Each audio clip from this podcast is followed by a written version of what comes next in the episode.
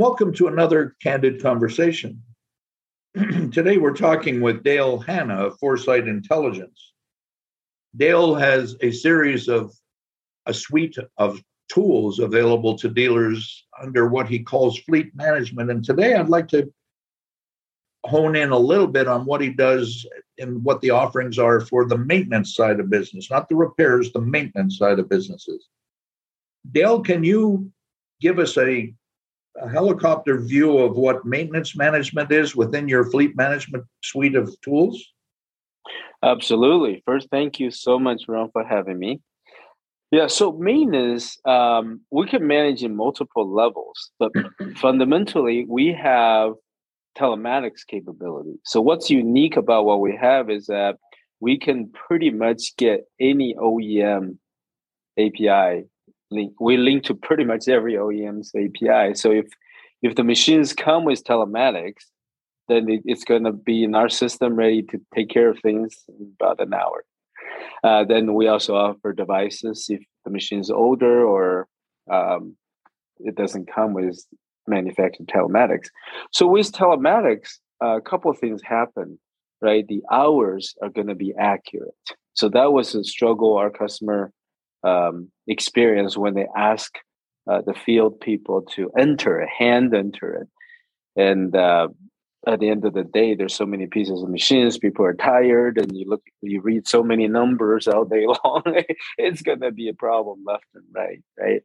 Uh, so the hours will be accurate, and it's automatically notifying people. Uh, okay, it's gonna come up in 50 hours or 100 hours. So as you know, right, in this industry, over or under maintenance is a huge problem. people either overdo it or forget to do it. Either way is not terribly good. Uh, so that pretty much solves that problem. Then with the telematics comes another benefit is the location. So you know where it is. Uh, we we when we built that piece, we were talking to a customer uh, who uh, who was a contractor. They contracted somebody else to do their maintenance. They said it's about five to seven calls for every maintenance. Right But where is it ready? What's the hour? I can't see it. Could you let me know? Okay, I'll let you know, but where is it? then they got moved. Yeah. Right. Yeah. yeah. So so that can all be automated. You get notified as a dealership providing the service, and this is coming up. You know where it is, and most of the time with the contact information on which job site. So there you go. We have an interesting um, evolution that um, equipment used to be pretty simple. Correct. And it was kind of like the old, the first mechanic, from my perspective, was a, a, uh, a, a blacksmith who worked at a forge and made horseshoes, swords. And so it was the guy that had the biggest back that, that was the one that was successful. Today, it's the guy who's got the biggest brain those those technicians have to be they're some of the smartest people we've got at dealerships with what they have to understand about hydraulics electrical and temperature and da da da da da and then what you were saying about maintenance is interesting our polish contributor richard Fichuk, uh, was just talking about maintenance and the owners and operator the operator and owner manual that has all of that stuff in there and how in the old days it was a book Correct. And the book is only as current as the day it's printed, which means the week after it's all of a sudden gone. But we don't have that excuse anymore with the internet, with etc. So it, telematics allows me to automate the machine, the communication with. I know exactly where it is. It's kind of like signals. What do you mean by API? Just to to flesh out that jargon. Yeah, the manufacturers have a so, as we evolve, manufacturers are putting on telematics on the machines uh, as they leave the factory more and more. Right, it's not hundred percent by any stretch, but every new every year, more and more have the telematics loaded, and they provide uh, that data to the owners, at least in the U.S. and Canada. That's that's not a problem. Every country has slightly different laws but in US and Canada, they do provide that to the customers uh, who bought the machine and dealers, and the data is given out through an interface called API. So basically, it's a, it's a way for computer to talk to computers. So our computers, we already pre-built everything. Our computers basically talk to all the major manufacturers and get the information for our customers and dealers and customers, um, the machines they own. Yeah. All the telematics that that the manufacturers are able to offer. So that has evolved even more now, where we've got sensors in the machine monitoring temperature, flow, oh, yes.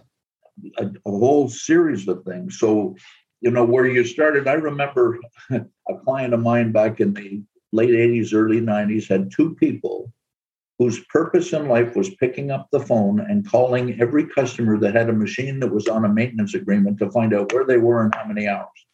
Exactly. So they could schedule it. And and your comment about seven calls, I you know that might be optimistic. If you were really lucky, you got it in a couple of three. But I, you know, so so this this is taking away the loss of productivity through the inability to contact people the first time because we've automated the NAM thing. So the your your your your supplier of the maintenance services knows without asking instantaneously where the machine is and how many hours. Absolutely. And there is one last call that's also annoying, that according to the contractors, is that when the dealer actually finished doing the maintenance, they don't even know. Then they have to call the dealer, what did you do it? yeah. So sometimes they send an email. Uh, then you know what happens to hundreds of emails. Uh, so yeah, so so the system now will be able to notify the customer the dealer did it on this date. Here's your record. That yeah. The other yeah. part of the other part of maintenance, you know, if we look at, we've got repairs. Correct. They started in the shop because we had specialized tools, lifting devices, etc., that were required. Yes. Then we added a component in the field when we got good cranes, five ton yes. cranes that we could put on without riggers, blah blah blah. Yeah. And and so that that became complicated. And then the manufacturers added to the mix by having by broadening the offering of kinds of equipment from tractors to tractors and loaders and excavators and loader backhoes and blah blah blah. And yes. as all of that exploded, the capacity for the dealer to keep up from a repair point of view was challenged. Correct. Because of warranty. So they the warranty took a priority. Guess what got left behind? Maintenance. So here's maintenance now. The customer would come and they would hire a technician from the dealer. Uh, Dale, we'd like you to come and work for us, and we'd like you to look after these machines. You've been trained by the blah, blah, so you know how to maintain them. We got the owners and operators manual. You know what's important. That uh, here we go. Well, there wasn't enough. The owner, the contractor found out there wasn't enough to keep Dale occupied 100%. Dale recognized this he's sitting around not having enough to do. So he looked for other things to do. He started taking away the low tech work. So the dealers, back dumb and happy, continued with the repairs, continued with the warranty, continued in the shop, continued in the field, and they let maintenance go away to the point that surveys say the customer does 95%. Somebody under the control of the customer does 95% of the maintenance for in America. 5% is done by the OEM dealer. That we can correct. get that back because of these tools. Absolutely. Um, the economy is moving towards you let specialized people do specialized things, right? Yep. Um, and a lot of contractors are open to it, but the trouble they feel like they have to go through makes it harder. So we we we have dealerships that sells thousands of maintenance contract, good for them, right? Uh, but they're managing a, spread, a spreadsheet. that that is, and things get missed with that kind of quantity, which is great, successful. Um, but that's a problem when the maintenance gets missed. So in, in, in maintenance management, we can track the location, we can track the hours. That means we can schedule men. Mm-hmm. So there must be a component in the schedule in, in the maintenance management of scheduling or managing routes that the sales the, the service technician has to follow. Absolutely. There's a route optimization. There's a record of um, when the maintenance was done. And if they want to attach the oil analysis results from that maintenance, they can do that. So everything can be in one place. So they can always look back. Everything was done. Oil analysis was sent. It came back. Here's the report. Yeah. It's amazing. The the I saw something last month from Australia where the operator of a machine can initiate oil sampling from his operator station. That's amazing. It is. I mean, the, the whole thing is evolving, isn't it? Yeah. The the and in every maintenance cycle, there's an inspection. Yes. And and that inspection, I've always said that uh, the more I touch the machine, the more I can control the operating cost of that machine. The owners and operating cost is one of my primary missions. And so many people, like you indicated earlier, you know, so many people look at maintenance as dropping fluids and changing filters. That's not at all what the manufacturer specifies. Right. So when we when we look at life cycle management and we start looking at standard times, that's how you do the routing, I'm sure. Like the 500 hour service on that type of machine is this many hours, boom, boom. You're 102 miles away, it's 50 kilometers an hour or 70 miles an hour. It's going to take blah, blah, blah. So all of that stuff is easily automated, but hasn't been done by very many people. It's surprising to me. Uh, that's so true. That's so true. And a dealer said, if I can squeeze out one more service a day per technician, I'm golden. oh, no question about it. No question about it. Alex Schuessler, who, who founded Smart Equipment, went down a similar path or a parallel path to you. And I, I, you and I have spoken about this that he views the opportunity of parts and service, the consumption of parts and service per machine is 7% of the purchase value of the machine over the useful life of the machine. So you buy a machine for $400,000, 7% of that, 28,000 is going to be spent on average every year for 20 years in parts and service and process. 3 for parts, 3 for labor, 1 for process. And his contention, and it's interesting, his contention is we can eliminate the one for process by automation. Absolutely. No more purchase orders, no more invoices, automatic payments, all of that. So you take one point, one piece of the price of the machine, $4,000 a year, and that eliminates price competition on the other side. So 3% of the year is, you know, of of 400,000 is 12 grand. I take $1,000 out of that because I got rid of the process. That's 9%, 15%, 18%. The price differentiation on the product all of a sudden goes away. Absolutely. So, competitive Absolutely. advantage were the intent, thinking of Ed Wallace. I care, Dale. Here's my maintenance business. Here's how I do it. I can track it with telematics. I'm going to know where your machine is. I'm going to know how many hours it. I know know how many hours are idle on your engine. And the customer is looking at me saying, "Oh, wow, you know my business. Cool. We'll let you look after that. I can worry about digging the hole. You just look after the machine that I use." Absolutely, absolutely. I mean, I think Toyota invented this in the uh, industrial side the world was moving towards power by the hour. Right. Yeah. In the end, the customer just cared. I got the hole dug. I have a hole as cheaply as possible. That's it. Yeah, and, and as North America is particularly challenging, we've been the last ones to rental, as an example. But Europe and Asia, I think in Europe, the statistic is that 50% of the working hours on machines are on a machine that's rented. Mm-hmm. Well, it works because the geography is compressed. Like all of Europe fits into Quebec. So mm-hmm. I can drive from one country to the next in a very short period of time. Driving from where you are in Phoenix to Dallas, it's going to take a few hours. Absolutely. Now, Asia is the same. Japan is is got an unbelievably high concentration. I think it's over eighty percent of the hours are put on rental machines. So you know we have different test tubes, if you will, in different regions of the world that allows us to try these tools.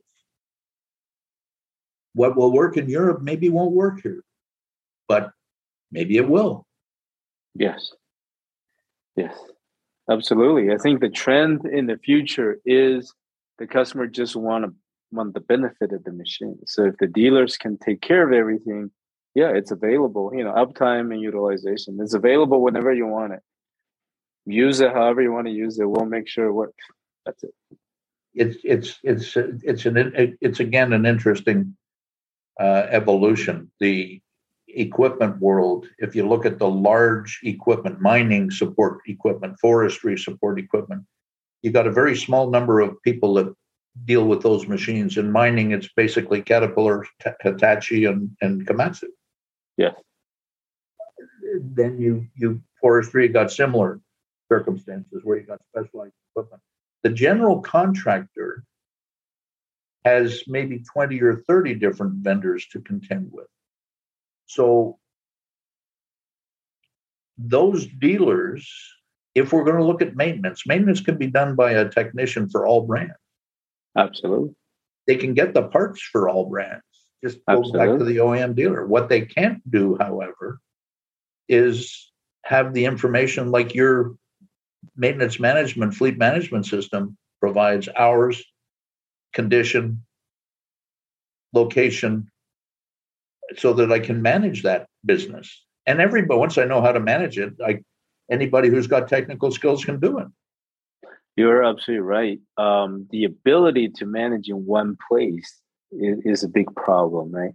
A lot of contractor, like you mentioned, that the deal with 20, 30 different brands. And back to specialization, right? Those the, the reasons for that. Sometimes it's price, but a lot of times they do have reasons for what they need and they are not going to use 14 different logins you know they can try that for a month and it's like ah forget it everyone is set up differently how you set maintenance set alerts is differently so what we provide i think that's very helpful to our customers is everything in one place we, we put it all together it's unified it's the same way you manage the same way then like you said with that kind of tool somebody who can do maintenance, they can do any brand, they can do anything. It's the same notification, it's the same format, it's the same everything, same inspection. So yes. So the, the customer could actually do this himself. It could be a self-service thing. Absolutely. They they do they do use a lot. The customer use it for self-service. Absolutely. If they choose to do it themselves, and as long as they get to a certain size, so if you yeah. have three pieces of machines, uh, probably no problem. Uh, but if you get to even 25, it start get confusing. Get to 200, it's very confusing at that yeah. point. And we're dealing with a potential customer that's like 3,000 machines, and they still have people basically entered hours every evening, and it's mistakes everywhere, which is nobody's fault, right? At the end of the day, how many numbers do you want me to read? yeah, yeah. It's the same story, Dale, in almost everything, like time cards to track a payroll issue for a technician and posting it to a worker. There used to be two cards, you know, and, and they were never in sync.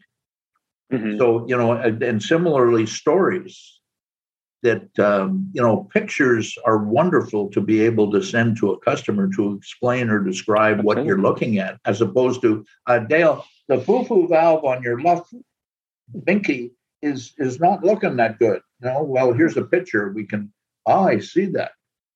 Yeah.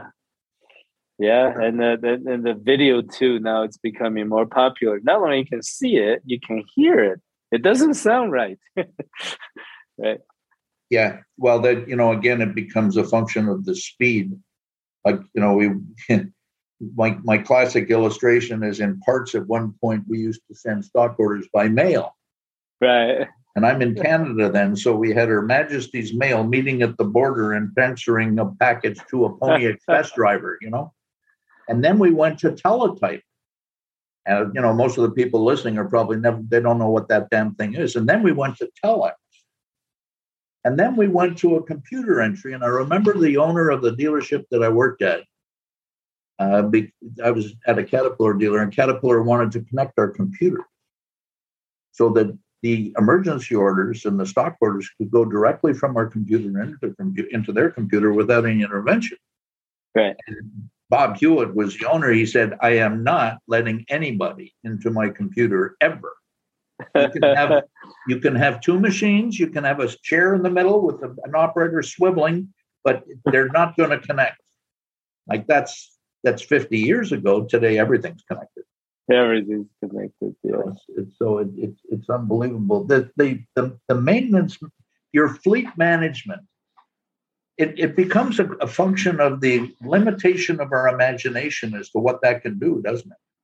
Absolutely, absolutely, and and we evolve too, right? So it's it's imagination. You can you can use it so many ways. Uh, you can add in uh, the traditional condition monitoring. You can add in fault codes. We we probably the uh, one that receive fault codes essentially from all major manufacturers and you can combine that with oil analyses you can combine that with inspections. So now you have the condition of monitoring. And our product continue to evolve as well as as new technology comes out and what makes it easy for our customers. In the end it's about time right? Do, yeah. do you if you use technology you need to save people time. And that's the one that's that's the commodity that's the most precious right now time. Nobody has time and it's it, it's interesting because as you get older mm-hmm. you recognize how much more important in real terms time is. Absolutely. As we're younger we don't really think about it. We just got our heads down and we're working away and, and we get this much done today and i can outwork you or this and that and the other thing. That's not the case anymore. It's it's who can be the most productive most effective i'm not going to say efficient but effective in the use of time and it's it, it's typically transferring information. Fantastic. So, how do they yeah. get in touch with you to talk about maintenance management services? Yeah, so um, multiple ways. You can find me on LinkedIn, very easy. Dale Hanna is a foresightintelligence.com or uh, Foresight Intelligence. Email is dhanna, H A N N A, at foresightintelligence.com. And we for fleet, we actually have an 800 number. So uh, one eight seven seven five seven fleet. That's pretty sexy. let me, let me. Yeah. So Dale's right now looking up what the numbers are for fleet. I suspect. you are right. I will. Yeah, eight seven seven five seven fleet.